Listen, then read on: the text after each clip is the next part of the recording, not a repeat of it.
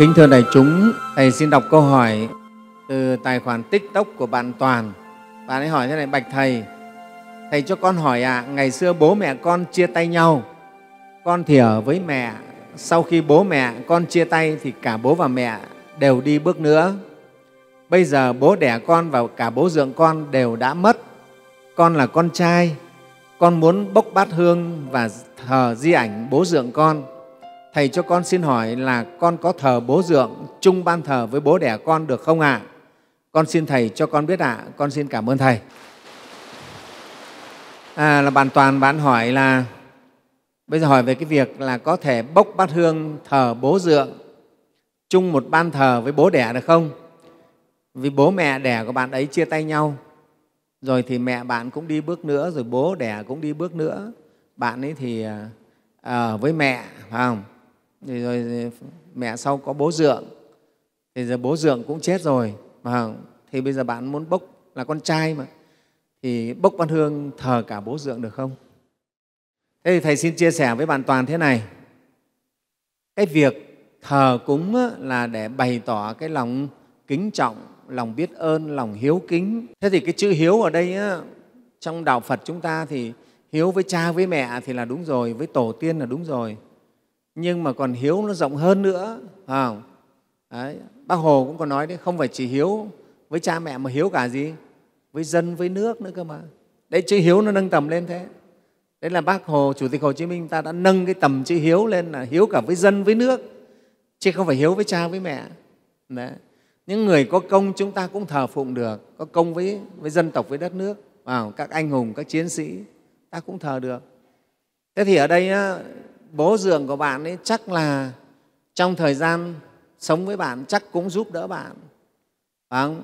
cho nên bạn mới nghĩ đến cái chuyện phụng thờ chứ nếu mà ông mà cay nghiệt độc ác thì chưa chắc đâu phải không? nghĩa là đối với bạn ông cũng có ân đấy phải không? ông cũng có cái ân cũng giúp đỡ bạn khi mà mẹ bạn ừ, đi bước nữa phải không? đó thế cho nên cái việc mà thờ là cái việc bình thường hoàn toàn không có lỗi gì cả. Và, và trên ban thờ bạn có thể thờ cả bố dượng cả bố đẻ đều được. Ừ.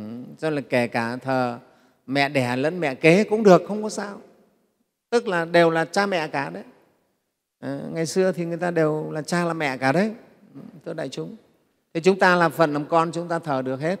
Không có lỗi gì cả nhé và không phải vì thờ chung một ban thờ mà bố đẻ Ừ, tức nhau với bố dượng mà đánh nhau bố dượng không phải chuyện đấy.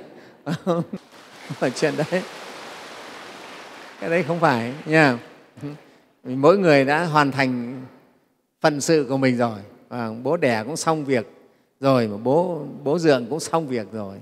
Mỗi người là một đóng một cái vai trong một cái vở kịch với mẹ của mình xong rồi.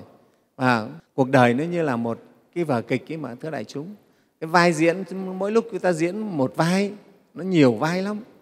Trong cuộc đời này chúng ta thủ nhiều vai lắm à. thế cho nên ai ai cũng là những vai diễn trong cái tuồng đời này thôi. Ừ, hoàn thành rồi. Đấy, thế thì còn ở đây với cái nghĩa là con vào thì bạn đều có thể thờ được nhé dù là bố dượng và kể cả những người mà gọi bố nuôi mẹ nuôi mình còn thờ cơ mà. Rất nhiều bạn bố mẹ chết rồi nhận bố nuôi mẹ nuôi hoặc là được bố mẹ nuôi nuôi dưỡng thì mình vẫn phải thờ phụng chứ. Phải hoặc là chẳng phải là bố mẹ nuôi một ai đó giúp mình công ơn lớn với mình mình đều phải thờ cả. Nên thờ cả. Cái đạo lý thờ phụng là cái đạo lý biết ơn.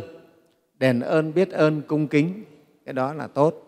Thế cho nên bạn hoàn toàn có quyền có thể được phép thờ cả bố dượng bố đẻ mà mẹ đẻ rồi là uh, mẹ của bố bạn bố đẻ bạn đấy mình gọi là mẹ kế đấy đều thờ được hết.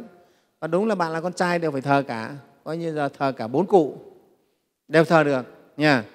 À, cái việc đó không có lỗi về đạo làm con là không có lỗi. Hoàn toàn là đều được nhé thế còn à, ở thế giới bên kia các cụ ấy ứng xử với nhau thế nào là quyền của các cụ ấy mình không can thiệp được. Còn mình là bổn phận mình cứ làm tròn nghe không?